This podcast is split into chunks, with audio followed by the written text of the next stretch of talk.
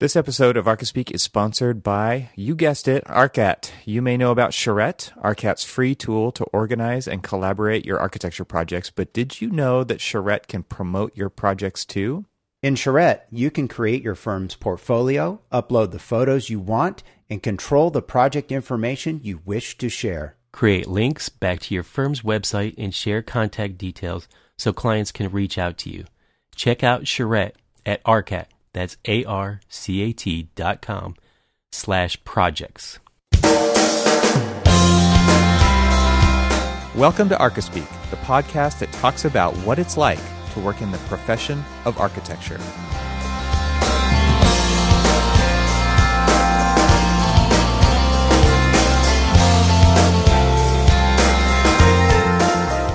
Welcome to episode 156 of the Archispeak podcast. I'm Neil Pan. I'm Evan Troxel. And I'm Cormac Phelan. So, uh, Evan, you know, they always say what uh, happens in Vegas stays in Vegas, but since you just got back from Vegas, tell us what you were doing I, there. I really, yeah, I really can't say. Oh, no, Sorry. you can.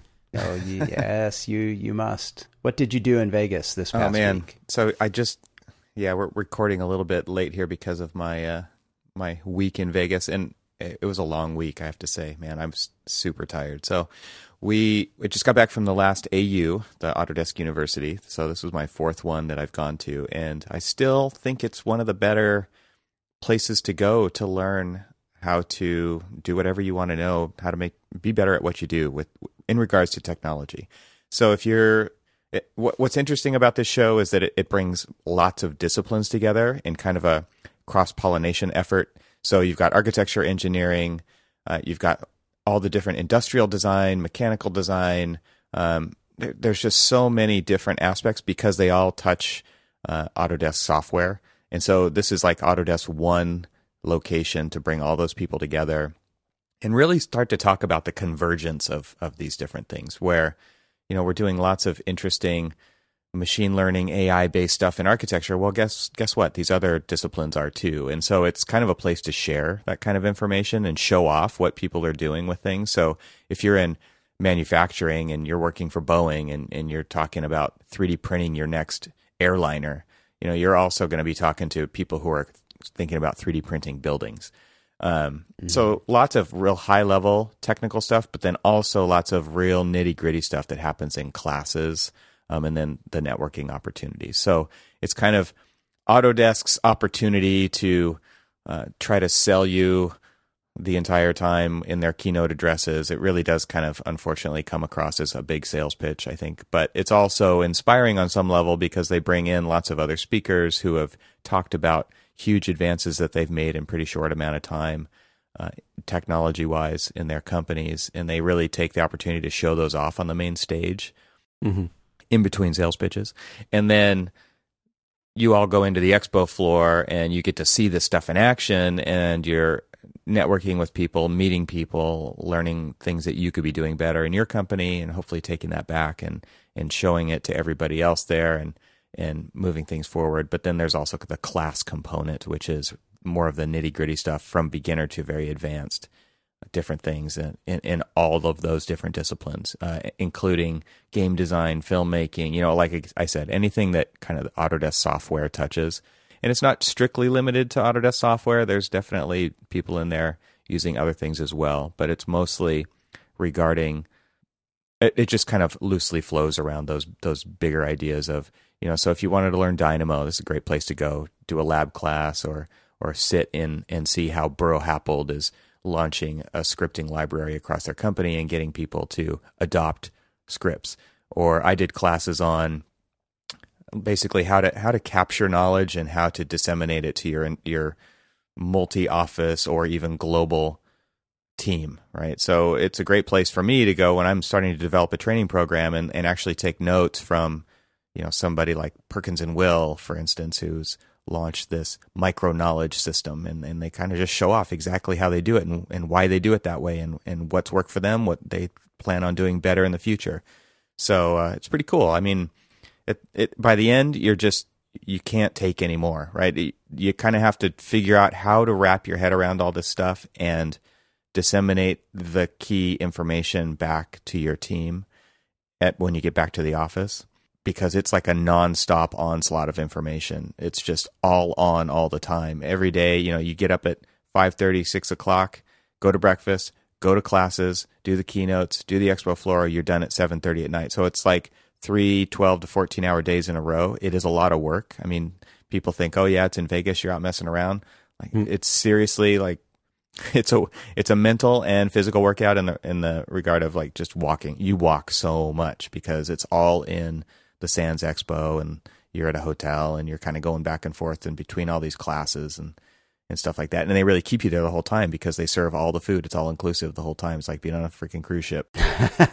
it's like it's it's just really intense and and so the last day my my friend drove in and we went rock climbing up in Red Rocks because it was just had to get out of Vegas. And Red Rocks, if you guys don't know, it's like 30 minutes up off the strip and you cannot see the strip from Red Rocks and it's a it's a beautiful like canyon preserve um, and it, it looks like you know the southwest desert that you kind of think of when you see zion national park or something like that. And it's just gorgeous and we went and did a big multi-pitch climb up there yesterday and didn't think about architecture. We didn't think about technology. We didn't think about anything like that for for the whole day and we just drove home late last night. So i'm kind of burnt out but at the same time like it was a great ending to a, a pretty good week. So were you able to see those um, cranes in the distance building that. No, shut up. Just shut up. Wait, what? We, we had a nice little positive show going Neil, on. You don't even know what he was going to ask. Out. I was. Oh, I know exactly what he's going to talk about. I was casino. wondering how. Shut your hole. Just, I was wondering how on. the the development of move on, please. Downtown is in preparation uh-huh. for the uh-huh. coming AIA convention. Up. What would be happening yeah, there? Uh-huh. And you know, by the way, there might be some what football going on. Bunch of bullshit. nope, I didn't see it, but I have seen it before, and it is happening. So yeah, don't, don't worry, Neil. It's it's not just some news story on the internet. It's a real thing. It's actually happening. It's not fake news. No, it's not. Not fake news. I yeah. I refuse to acknowledge its existence. well, you can only do that for so much longer. I was going to say enough. exactly. True uh, enough.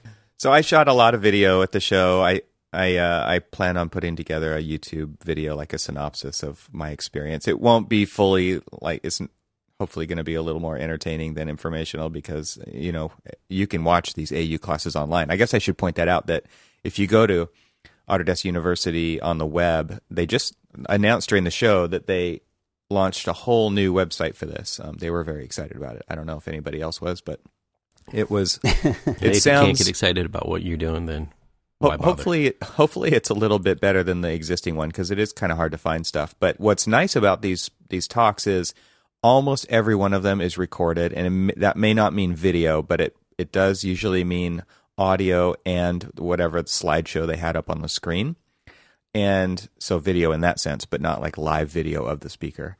And they have the handouts that you can download as well. And all of that is free. So if you didn't get to go to the show, you can still benefit from the classes and from the live streams that they have recorded. And you can kind of see what they're up to with all this stuff. So definitely they're making the information available and you have no excuse not to not to learn something on there. There's a lot of really really great stuff. Well so let me ask you this in, in all seriousness without you know getting neil's dander up. Um my what? Anyway. Fluffy. Um so you know this is a pretty large conference and the coming aia conference is in uh, going to be in Vegas as well. I mean, do you think that um, this helps kind of set the stage for the excitement of, of architects being out there? Because I know that there's a lot of architects that attended AU because we had a handful of them from our office. Mm-hmm. Um, because to be quite honest with you, when I was when they announced um, that it was going to be in Vegas next year, I was just like, oh, well, there's something I could probably skip.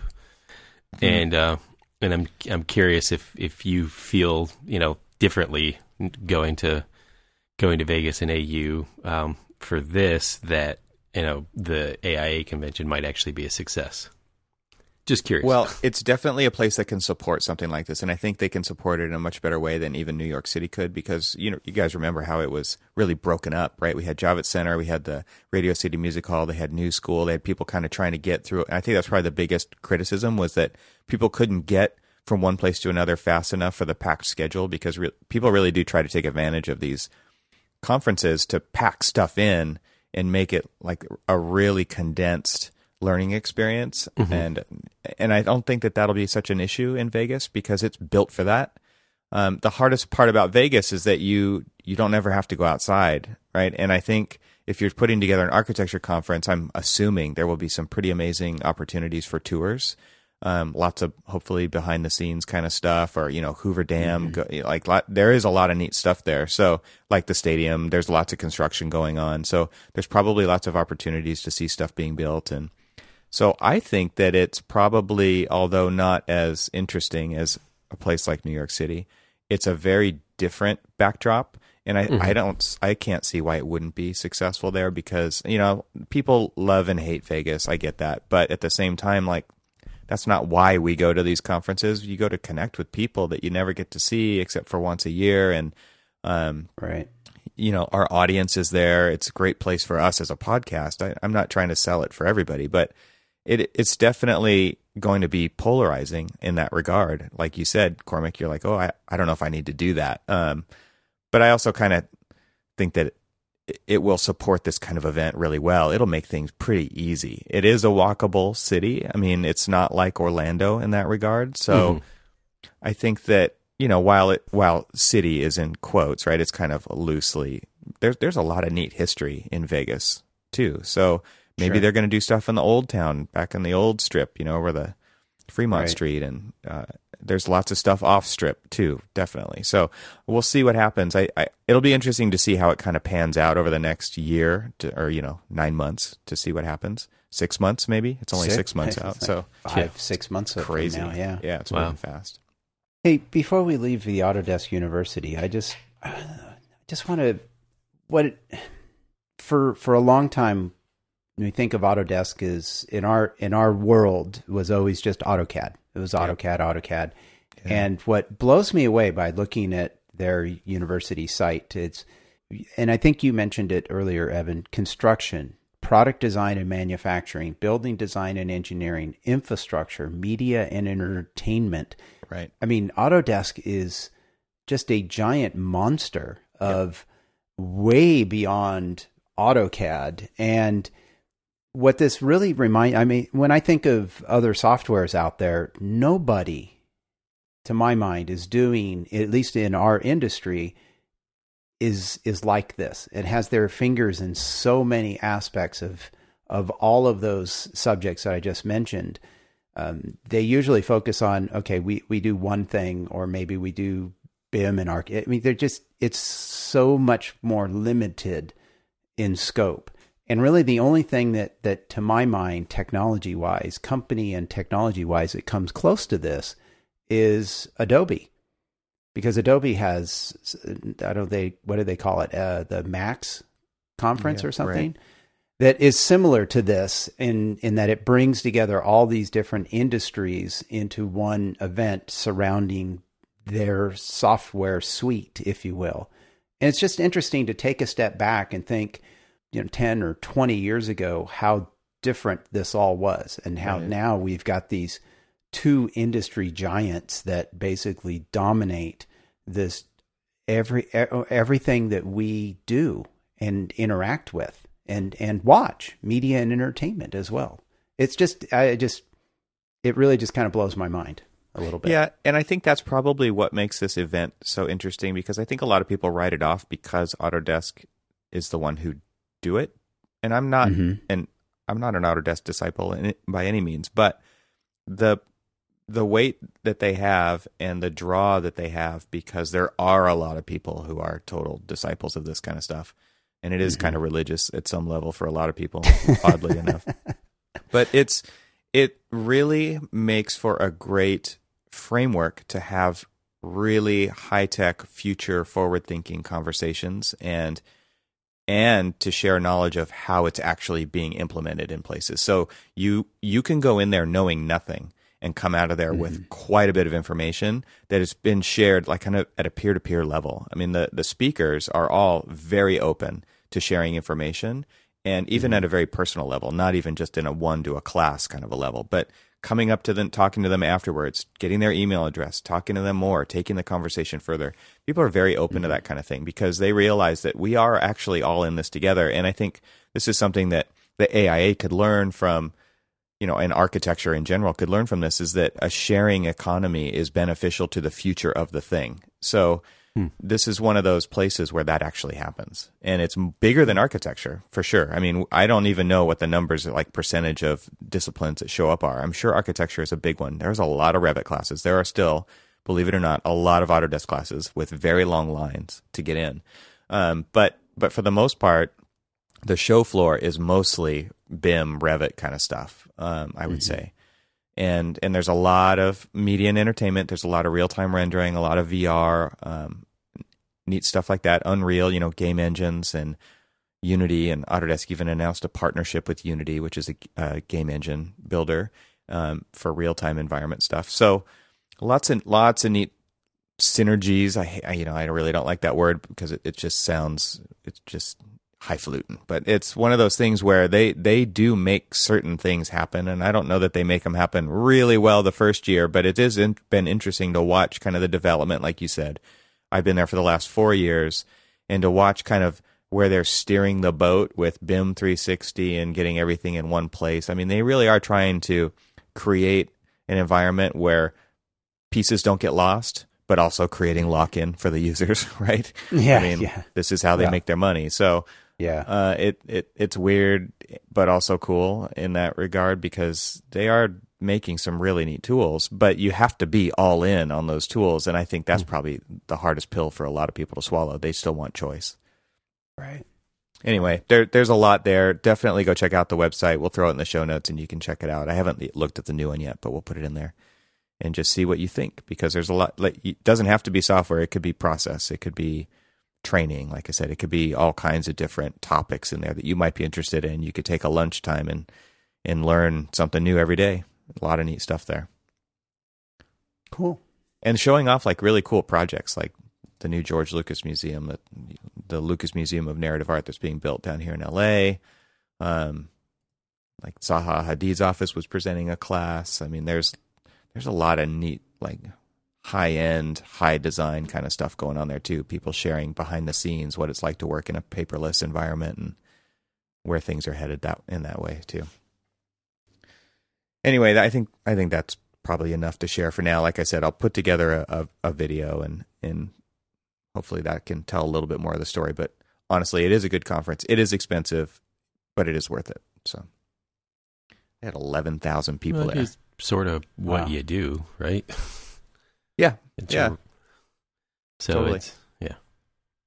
And and there are other conferences out there, right? So this isn't the only one, but this one is is just big and it's bold and it's fun. It, they, they do make a good. They do put together a very good event. I actually went ziplining during this event, so just to give you an idea of the. There's like one Whoa. night where there's a block party, and they rent this whole block called the LINQ, and where the big uh, Ferris wheel is. You know, it's not really a Ferris wheel, but it's called the the High Roller. You know, it's very Vegas, but it's mm-hmm. like it's like the Eye in London, where it's this giant Ferris wheel with encapsulated pods and go around. But they also have zip lines that go down over this whole kind of main street. So. I think you're giving lots of good tips to the organizers of the AIA conference on architecture for next year. they do a really good like i said it's kind of like a cruise ship you know what i mean that's what brings people back. Yeah, is you know that does. you know not just business, but make it fun. Yeah, totally. All right, so you guys want to want to get to our next topic? Yeah, sure. What do we got? Introduce it. Well, let's tee it up here. Uh, so we got a letter from the email section of our website, the feedback section, and somebody who prefers to remain anonymous wanted to ask our question of us. And really, I think what it boils down to is what do you do if you've been working in the industry, architecture, for you know, let's just say 20 years and you don't feel like things are really happening for you. And, and to make it kind of worse, you see things, you know, just quotes, you see things happening to other people in a very good way where people are kind of finding their own, they're getting bigger opportunities, um, but you kind of feel like you're being passed by. So the question really is like, what, what do you do? Um, is this something that that I should aspire to do, or should I be content making a difference in the way that I make a difference and just being more of a supporting role and not necessarily being one that stands out? Zach, I, you guys think that sums it up pretty well? Yeah, Yeah. I think so. Yeah. All right. It's interesting because sometimes I feel that way. Well, I think uh, that's kind of we're all going to have some variation of this experience, right? yeah. Yeah. So yeah, so tell tell us what you're thinking, Cormac. What, do, Well, you, what do you mean by that? Well, I mean, you know, on numerous occasions, uh, I I don't know if I jokingly say or, or whatever that um, I, I find more contentment not being the king, but the kingmaker. And it's, you know, there's a lot of people, there's a lot of, I look at it this way there's a lot of success to go around in the profession and the projects. And there are people um, who they relish, sometimes need. In in a, in a lot of cases, I would probably say definitely need to have that recognition of success. And and I, and this is kind of kind of running along the tangent of of this this letter, but in a way, kind of there that you know he like for me personally, let me just put it into a, a more personal um, response here. Is I got into architecture thinking that I was going to, you know, be one of these guys that are leading the charge, making a difference, and all that other stuff. And a lot of times, I, I play a role that's more on the support side of things. So I'm not always up front um, when people are getting the pats on the backs or the promotions or you know the accolades and stuff like that. And there are times that it's bugged me. It's there's times that I'm just like, wait, you know, he wouldn't be standing up there if it wasn't for me basically doing everything that's put him in the position to get re- recognized.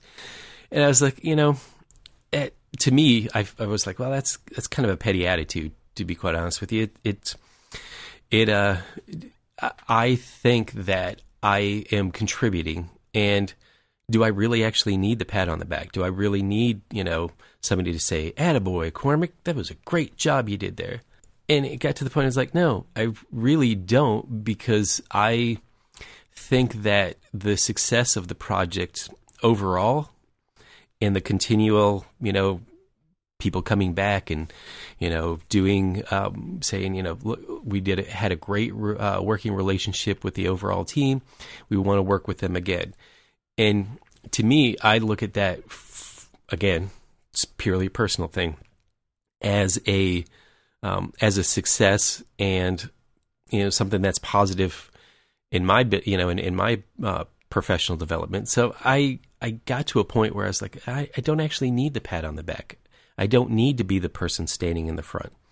Um, I don't need to to be the face of something. You know, big fat air quotes of the podcast there, but um, You're the face of this podcast, Cormac. no, no, I'm not. Attaboy. Um, but you know, it it's it's.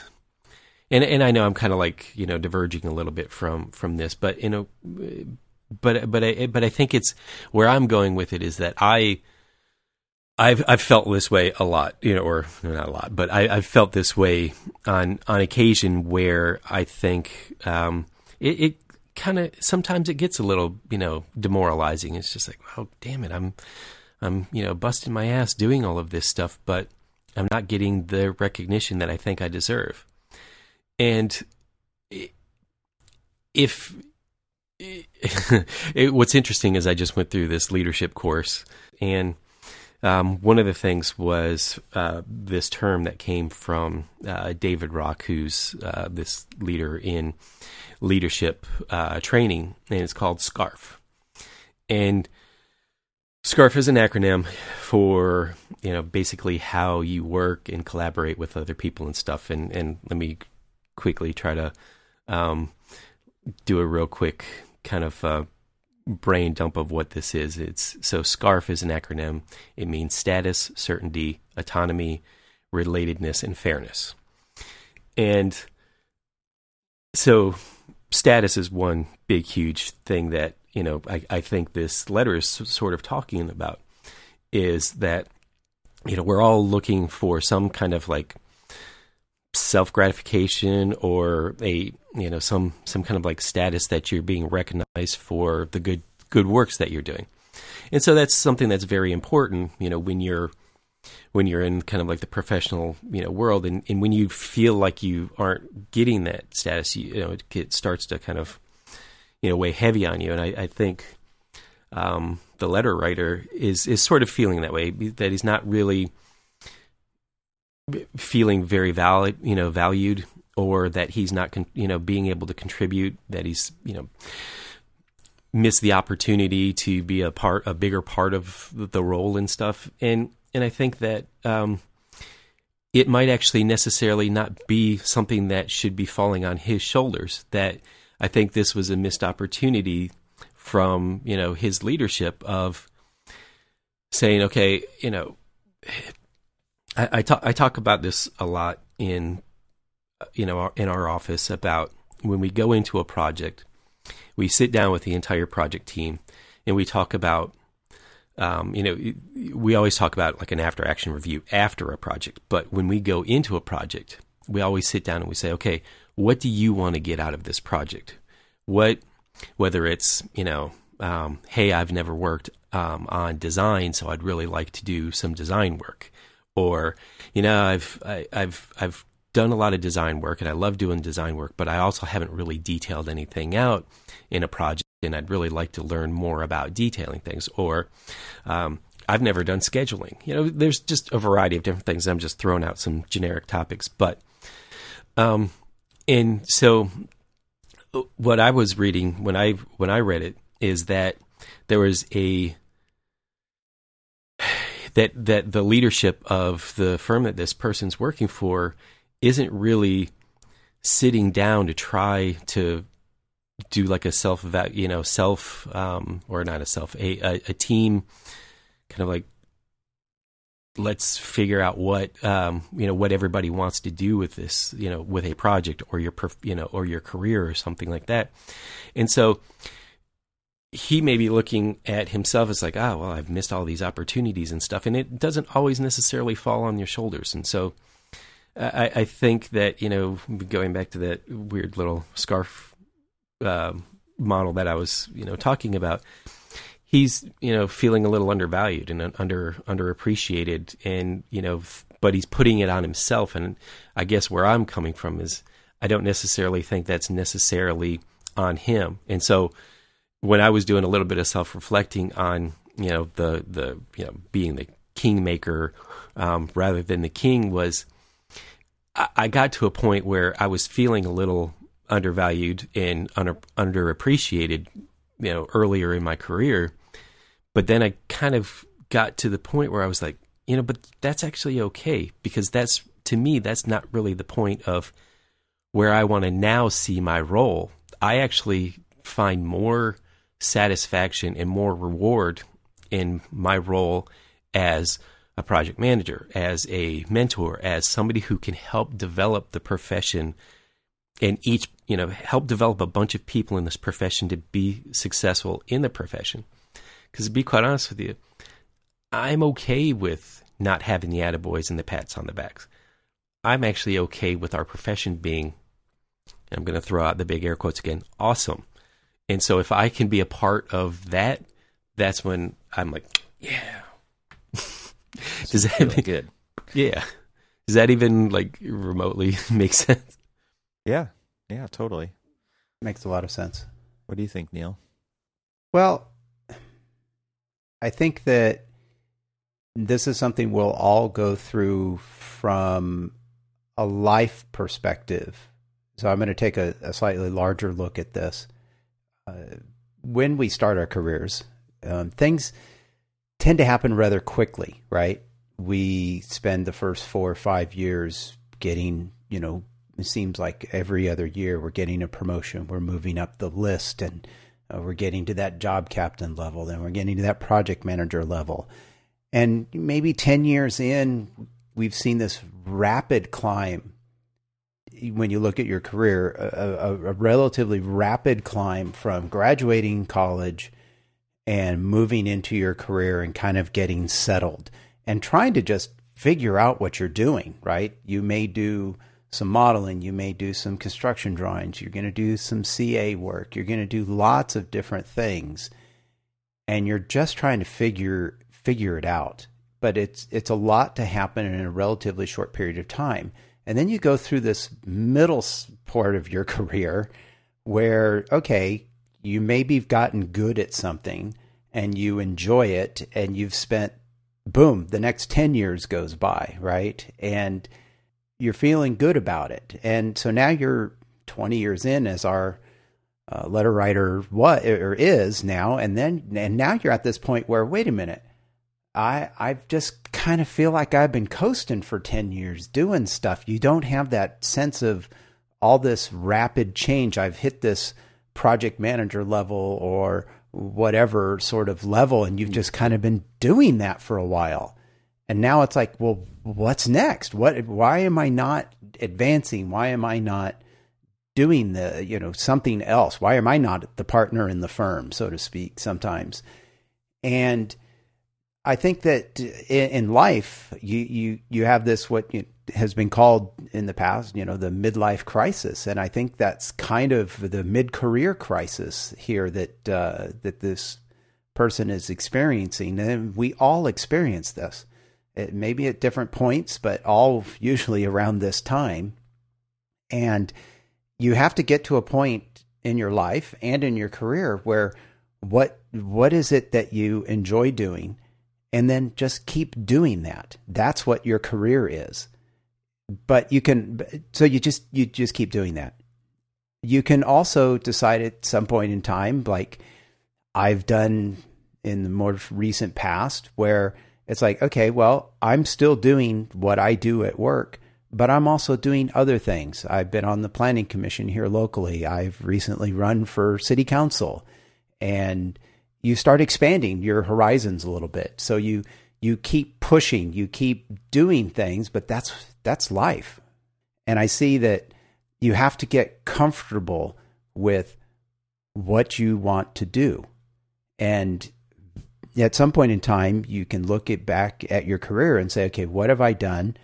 Am I going to keep doing that to pay the bills? And what else do I want to do? You know, you've got a, in my case, I've got a family, I've got kids and you're involved in that and I'm doing these other things. And so but you have to get comfortable with what you're doing in your life. And it may be you're at a point in your career where you have to make a decision as Cormac has done in this case like well wait a minute. No I, am comfortable with what I'm doing. I, I'm happy with where I am in my career and I'm going to keep doing that. I'm good at it and I enjoy that.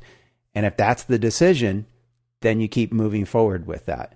Uh, if you're not happy with where you're at in in what you're doing in your say your job or your, your the career in general, then you have to take a look at yourself and decide what do I want to change, or am I really just actually good at what I'm doing and I'm going to keep doing that. I'm going to strive to get better. I'm going to go to Autodesk University as we were talking about earlier. I'm going to learn more. I may be maybe I have an interest in in modeling or, or doing some other parts of architecture and I'm going to go off and do that for a while instead and maybe take my career in a different different path for a while. So I, that's kind of how I look at this. And it's really there's no there's nothing wrong with feeling this way. I think we all feel this way at some points in our life. If you're 20 something, you're not going to feel this way. If you're 40 something or 50 something, I think you will. And you have to get to a point where you, you, you need to move forward in some way. Well, let me ask this um, for curiosity's sake, and, and sorry to Sure. jump in front of you there, Evan. Um, when because I, I know you got something good too, but let me just ask this question because you know it it may be that he's asking the question. So, all right, I'm 20 years in my career. You know, I, I feel like I've hit kind of this this wall, but I see all these kids coming in and they're, you know, they've they've got this grasp on this, um, and this is purely hypothetical question, but it it, it is a reality because I, I do see Sure. it in in people even in my office that Right. are are seeing kids come in and they're these go getters and they really they're they're making um, their career happen, which to me is you know both kind of rewarding to see people like really taking an active role in shaping the career that they want and not just to kind of accepting the career that they have um, but you know sometimes it's you know if you're like a, a mid-level guy and you're just kind of sitting around you know watching this happen you know it kind of can get a little demoralizing you're just like you know Sure. why is this happening for them and it's not happening for me and so you I, I mean for me the question is, is what do you think is missing in your career or what is the roadblock for you that um, you aren't doing the same thing that they're doing because Well, I, I would say that. Well, let me let me put it this way: what I see in my office right now, and is that a lot of the the younger staff, two or three years out of college, I mean, clearly they have an advantage over me in that it, that I felt I had when I started over the over the architects I was working with at the time. I came in with this uh, sort of computer knowledge, if you will, and felt very comfortable with that. That I don't think the architects that I was working with at the time did. They were still drafting by hand, designing by hand, and I had this this other knowledge, right? And and it seems kind of silly compared to to today, but I see the same thing happening today. They're doing modeling, they're doing things that now I'm in the position of the old guy, and it's like, wait a minute, I, I can't do that. So the decision I, I have made, because I'll just make this personal here, um, and you, everybody can take with it however they want here, but I've made the decision that okay, I, I if I wanted to do that, could I do that? Absolutely, I could. I could go spend the time and do that. But as I look at the value that I bring to the firm, is the value that I bring to the firm going to be best compensated for me by being the best modeler or the best CAD person, BIM person in the That's where I was office? okay, um, that's only going to pay so much, and that's only going to limit my career. That that is a limiting factor in my career. Um, and if and but firms need those types of people, right? Because we got to get the work done. So if you feel that that's what you're good at and that's what you want to do, and you want to be the best person that does that, there that is a needed thing, and there's absolutely nothing wrong with that. Um, it- that is not what I've chosen to do in my career. I see different things for me. I've given up that, and I've I've had to come to a realization that I'm not that guy. I'm not that person anymore. Uh, I'm not the hotshot CAD person that knows all the computer stuff. Um, I still I still know more than most, but I don't know what these kids coming out of school know, and I'm okay with that. I'm I've been okay. I've accepted moving on, and I'm like, okay, well now how do I push my career so that I can get compensated at a higher level and take on more responsibility? And sometimes I've had to do things that I'm uncomfortable with. I haven't done full uh, service CA work before in my career until the last year and a half, two years. And that's uncomfortable, but it's a learning experience. And, but that is something that I've seen is okay, well, that's where my talents as an architect can be. I basically, I mean, I get ma- paid more than the person that is doing some of the, the more, you know, uh, work in the office. And, and, and so I've made a choice. I, I'm moving in this direction and, and I'm giving up something that I used to do. And that, that's the way I'm, I s- would answer your question. Sorry, I didn't mean to kind of. I mean, I, I, I, yeah, I, I think that there's some some value to kind of like the perceptions of what you see as other people's successes, and um, and you're like, wow, you know, they're doing great. They're they're you know movers and shakers and all that other stuff. You know, what am I missing? And you, you might, you know, what you're what you're probably missing is just the self examination that you actually are contributing more than you think, um, and that you have a value that is probably very strong within, like, say, your own organization, you know, or in the professional in general, but you're just not recognizing it because you're seeing, the, I guess, the um, the success of others, and you're just like, oh, I want that. You know, it's just like, no, but what do you actually have? What do you bring? Because you actually are probably bringing a lot more and doing a lot more than you're giving yourself credit for. You're actually contributing a lot greater aspect to the um, the profession in in a, in a whole. Um, just by doing good, I mean, to me, it goes like uh, I, I'm going to make it personal but to me, I am I I feel like I am bringing a lot to not just my firm but my profession by doing good work and passing that work ethic, my experience, my um, you know the education that I've had, passing that on to somebody else so that they can take it and they can run. And if they do more than I did with it, well, hell, that's exactly what I want. I want other people to succeed and get better because it's only going to make the profession better. So to kind of bring it back to, you know, our letter writer, it's it's so you may feel like you've kind of hit a you know the the proverbial mid-career wall but it's because you're not I, I don't think you're doing yourself justice by looking at what you're actually you know bringing to the table it just you know I guess. It's hard to know. Yeah, there's not a Yeah. lot of context here, but right, right.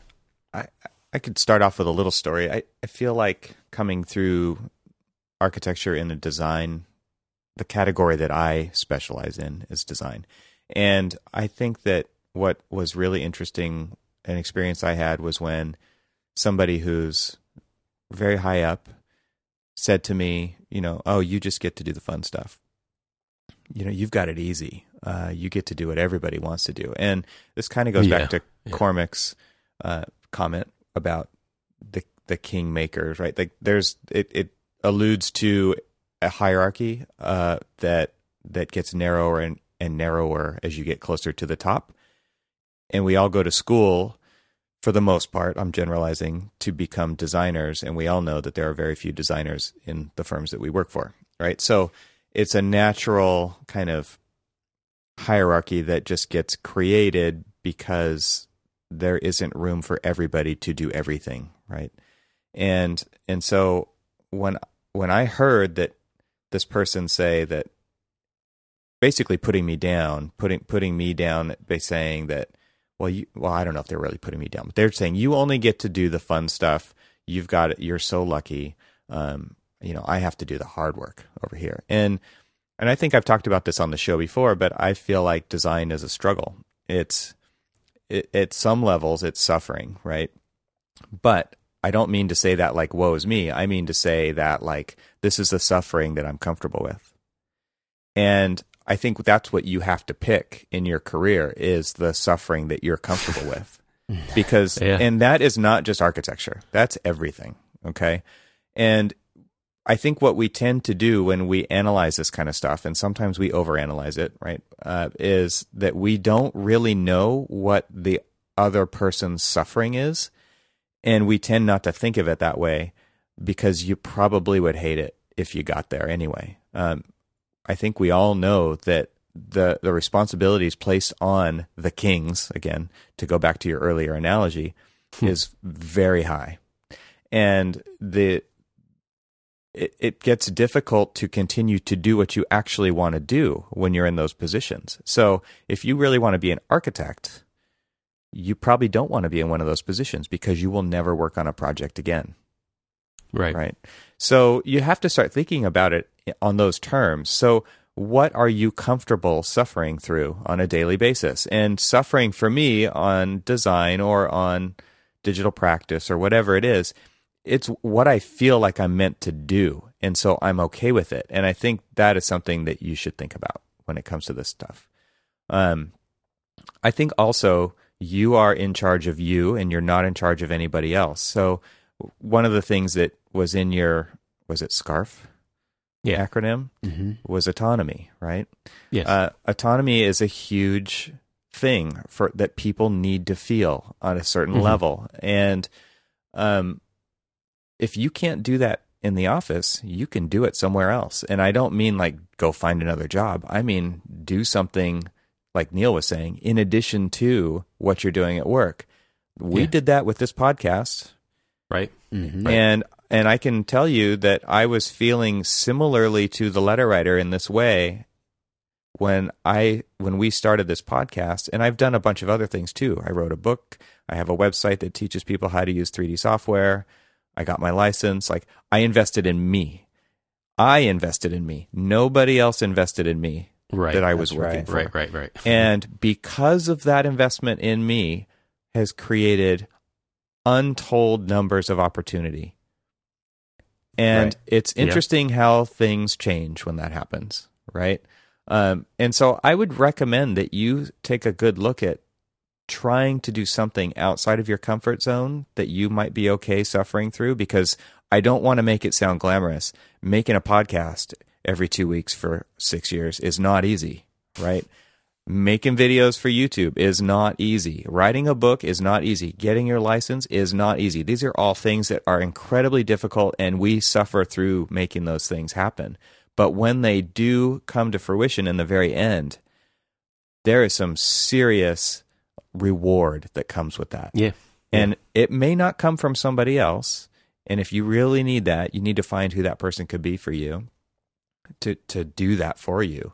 Um, and just tell them, like, be straight up and honest. Hey guys, I need this. I, I need to know, like, if am I am I doing okay here? Like, what can I do better? You can ask for feedback, and hopefully you get the kind of feedback you're looking for if you've been putting in the work to achieve it. Um, but just I don't know. I feel like I'm kind of rambling here, but I, I really wanted Yeah. to talk about creating opportunity because I think that's a big deal. Uh, you cannot control how other people what they're going to do for you, and I've said this in my book. Like no one else is going to take those exams for you, right? You've got to make the decision to do that. And I know that's not what this question is about, but that's just an analogy to this. You you are not going to wait around for somebody to do something for you because guess what? The person they care about is them when it Yeah. all comes Yeah. down to it. And so if you can start to create opportunities for yourself outside of the traditional structured venue that you're used to participating in, then maybe other things will start to happen. It'll put things in motion that you have no idea that are even going on out there. And it's pretty amazing how that can work out in the end.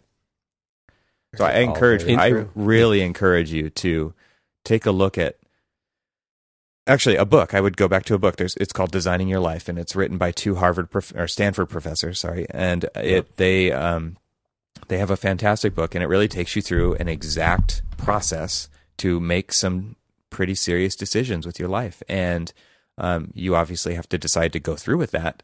But what's interesting is they say that if you have a plan B, then plan A will most likely never happen.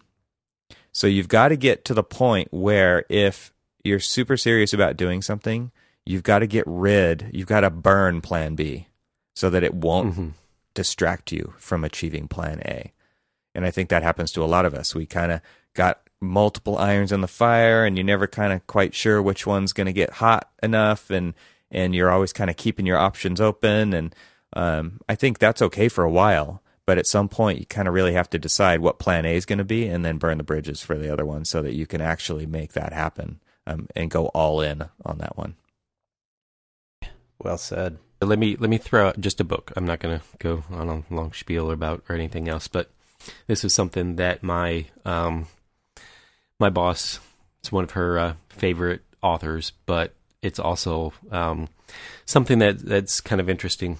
Is she suggests a book that um, she reads and rereads, and it's called Drive. It's the surprising truth about what motivates us. Love by that book. I think we talked about it on one of our, our older episodes. yeah by Daniel Pink. So then let me just throw this out there that it's it's a very interesting book. I've actually just started reading it myself, and uh, it it it kind of starts putting you into a self you know like realization of like where you are and, and who you are and all this other stuff. So it's it's interesting. I'm not going to go into any detail or anything like that, but I really just wanted to kind of throw that book out there because I think that um, our uh, our letter writer would really appreciate like reading that book. Yeah, that one really goes into intrinsic motivation and the Yeah. autonomy concept that we were talking about earlier. Yeah, yeah, exactly. Good Yeah. stuff. I added it to the show notes, so definitely check that out. Excellent. It'll be in there. All right. Well, hey, let's wrap this episode up by reminding everybody that it has been brought to you by ARCAT. The music is by System Kid. You can subscribe to Archispeak on Apple Podcasts, Stitcher, Google Play, or listen directly from our site at archispeakpodcast.com. You can follow the show on social media via Twitter and Facebook, and links to all of those can be found on the site.